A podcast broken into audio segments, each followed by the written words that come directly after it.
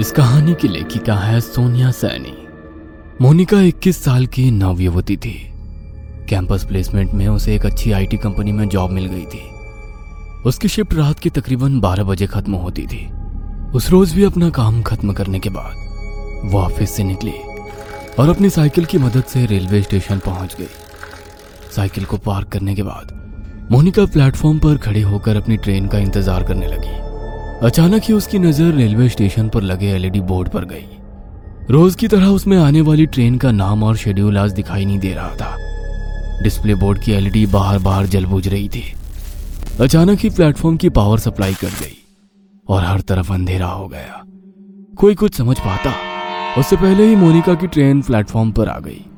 बिना देरी किए बाकी के पैसेंजर्स के साथ साथ मोनिका भी झट से ट्रेन में चढ़ गई। इस समय रात के साढ़े ग्यारह बज गए थे। आज ट्रेन में कुछ गिने चुने पैसेंजर्स ही दिखाई दे रहे थे। मोनिका ने अपने हेडफोन में लाउड म्यूज़िक लगाया और आँखें बंद कर अपना सर सीट के बैक सपोर्ट में टिका दिया। कुछ ही देर में लाउड म्यूज़िक होने पर भी दिन भर की थकान के कारण उसकी आँख लग गई थी। थोड़ी देर बाद उसका मोबाइल रिंग करने लगा। रिंग की आवाज़ से मोनिका की नींद टूट गई। स्क्रीन पर पापा का नाम फ्लैश हो रहा था। मोनिका ने फ़ोन उठाया तो उधर से पापा की आवाज़ सुनाई देने लगी। मोनिका बेटा ट्रेन मिल गई थी ना? हाँ पापा मैं ट्रेन में ही हूँ। आप चिंता मत करो। ए, कौन सा स्टेशन आ गया है? पापा की बात सुनकर मोनिका अचानक से आँख खोलकर अपने कोच में चारों ओर नज़र दौड़ाती है। उसे अपनी आँखों पर यकीन नहीं हो रहा था। पूरे कोच में बिल्कुल अंधेरा छाया हुआ था। ना तो कोई डिस्प्ले दिखाई पड़ रहा था और ना ही कोई अनाउंसमेंट सुनाई दे रहा था। पापा आई थिंक कुछ प्रॉब्लम है। यहाँ ट्रेन में कुछ है ही नहीं। सारी लाइट्स ऑफ़ है और कोई अनाउंसमेंट भी नहीं हो रही है। बेटा आसपास किसी पैसेंजर से पूछना क्या बात है? पापा पूरा कोच खाली पड़ा हुआ है। मैं अकेली हूँ यहाँ। ये क्या बोल रही है बेटा? मुझे डर लग रहा है। देख ट्रेन जैसे ही अगले स्टेशन पर रुकेगी तू वहाँ पर उतर जाना। मैं तुम्हें लेने आ जाऊँगा। ठीक है पापा। मोनिका अब ट्रेन के अगले स्टेशन पर रुकने का इंतज़ार कर रही थी। आमतौर पर यह ट्रेन हर 10 या 12 मिनट में अगले स्टेशन के लिए रुकती थी। लेकिन आज पूरे 20 मिनट हो चुके थे। लेकिन ट्रेन रुकने का नाम ही नहीं ले रही थी।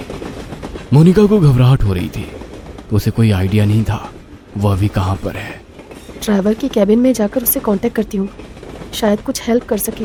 ऐसा सोचकर मोनिका अपनी मोबाइल की टॉर्च ऑन करके इंजन रूम तक पहुँच जाती है। वहाँ जाकर वो ड्राइवर के केबिन को लगातार खटखटाती रहती है। लेकिन अंदर से कोई जवाब नहीं मिलता। डर से मोनिका की साँसें उखड़ रही थी। अपनी उखड़ती सांसों को शांत करके वह वापस अपनी सीट पर आकर बैठ जाती है। अब उसे बस ट्रेन के रुकने का इंतज़ार था, ताकि वो नीचे उतरकर मदद मांग सके और अपने पापा को वहाँ बुला सके। इसी तरह दस मिनट और बीत जाते हैं। अचानक ट्रेन की स्पीड कम होने लगती है। ट्रेन की स्पीड को कम होते देखकर मोनिका की जान में जान आने लगती है। कुछ ही मिनटों में ट्रेन किसी स्टेशन पर आकर रुक जाती है। बाहर घना अंधेरा छाया था। स्टेशन पर कहीं भी उजाला नहीं दिख रहा था। मोनिका ने खिड़की से झाँक कर बाहर देखा तो प्लेटफॉर्म पर एक भी इंसान नहीं था।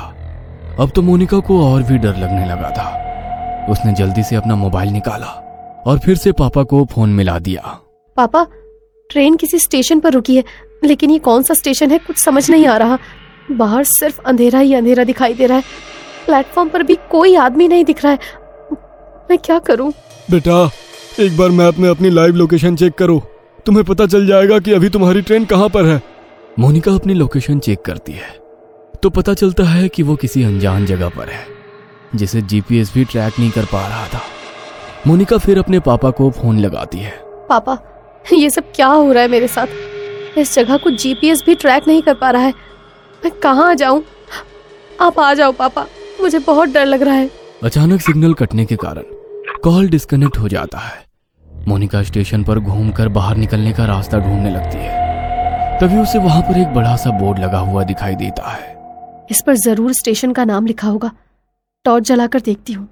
जैसे ही वो टॉर्च की रोशनी में बोर्ड की ओर देखती है उसके शरीर में कपकपी सी होने लगती है। वह बोर्ड पूरी तरह से खून से लथपथ था और उस पर से अभी भी खून की बूंदें टपक रही थी।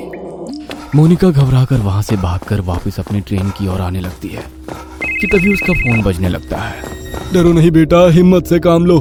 तुम्हारी ट्रेन जिस ट्रैक से आई है उसी ट्रैक पर वापस चलो। देखो आसपास कुछ तो होगा।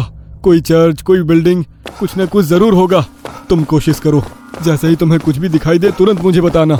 मैं भी पुलिस से मदद मांगने की कोशिश कर रहा हूँ। आँसू पहुंचकर मोनिका पापा के कहे अनुसार अपोजिट डायरेक्शन में भागने लगती है। ट्रैक पर हर तरफ़ अंधेरा ही अंधेरा छाया हुआ था। भागते हुए मोनिका को अपने पीछे कई सारे कदमों की आवाज़ें सुनाई दे रही थी। ऐसा लग रहा था कई सारे लोग उसके पीछे पीछे दौड़ रहे हो। मोनिका घबराकर अपने पीछे की ओर देखती है, लेकिन पीछे सन्नाटे के सिवा कुछ भी नहीं था। मोनिका पूरी ताकत लगाकर दौड़ती ही जा रही थी। अचानक ही, उसके कानों में किसी की आवाज़ सुनाई देती है। ऐसा लग रहा था कोई गुस्से में उसका नाम पुकार रहा हो। मोनिका अब इतना ज़्यादा डर चुकी थी कि उसके अंदर पीछे मुड़ने की हिम्मत भी नहीं बची थी। हाथ में मोबाइल पकड़े, वह फ्लैश लाइट की रोशनी में दौड़ती चली जा रही थी। अचानक ही उसके दौड़ते कदम ठिठक कर रह गए। उसने देखा कि सामने पोल पर एक औरत उल्टी लटकी हुई थी। उसके बाल हवा में लहरा रहे थे और वो खतरनाक चेहरे के साथ ज़ोर ज़ोर से हंस रही थी। मोनिका का हलक डर से सूख रहा था। अब उसमें और आगे जाने की हिम्मत नहीं बाकी थी। इसलिए वो वापस स्टेशन की तरफ़ जाने के लिए मुड़ जाती है।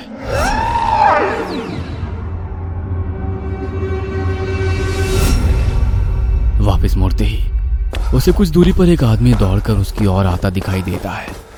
उसका पूरा शरीर कटा फटा सा दिखाई दे रहा था। उसका चेहरा बहुत डरावना दिख रहा था।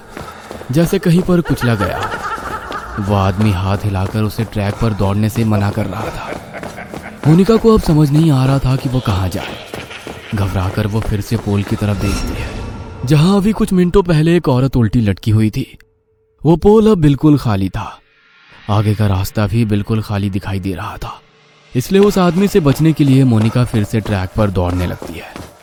कुछ दूर दौड़ने के बाद उसे ट्रैक के पास एक गाड़ी खड़ी दिखाई देती है। मोनिका अपने पापा को गाड़ी के बारे में बताने के लिए फ़ोन उठाती है तो देखती है कि फ़ोन की बैटरी डाउन हो गई है। इस गाड़ी के हेडलाइट्स ऑन है मतलब गाड़ी में ज़रूर कोई है। क्या करूँ? मदद मांग लूँ या ऐसे ही भूतिया स्टेशन पर अपनी मौत का इंतज़ार करती रहूँ? मोनिका कुछ देर सोचती है और उसके बाद हाथ हिलाते हुए गाड़ी के सामने जाकर खड़ी हो जाती है। मोनिका को ऐसी हालत में देखकर गाड़ी के अंदर से एक आदमी बाहर आता है। क्या बात है? इतनी रात को आप ऐसे ट्रैक पर क्या कर रही है? सब ठीक तो है ना? मोनिका बुरी तरह हाँफ रही थी। ऐसा लग रहा था, वह किसी भी पल बेहोश होकर गिर पड़ेगी। मोनिका की ऐसी हालत देखकर वो आदमी उसे गाड़ी के अंदर बैठा लेता है। अच्छा आप आराम से अंदर बैठकर बताइए क्या बात है? पता नहीं क्या हो रहा है मेरे साथ। मैं न जाने कैसे इस जगह पर आ गई। अब मैं लाख कोशिशों के बाद भी यहाँ से निकल नहीं पा रही। आप बता सकते हैं कौन सी जगह है? मोनिका अपनी ही धुन में बोलती चली जा रही थी।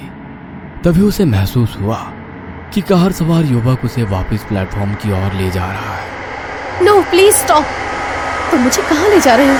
मुझे वापस वहाँ नहीं जाना है। मोनिका के इतना कहते ही वह लड़का मुस्कुराते हुए पीछे देखता है।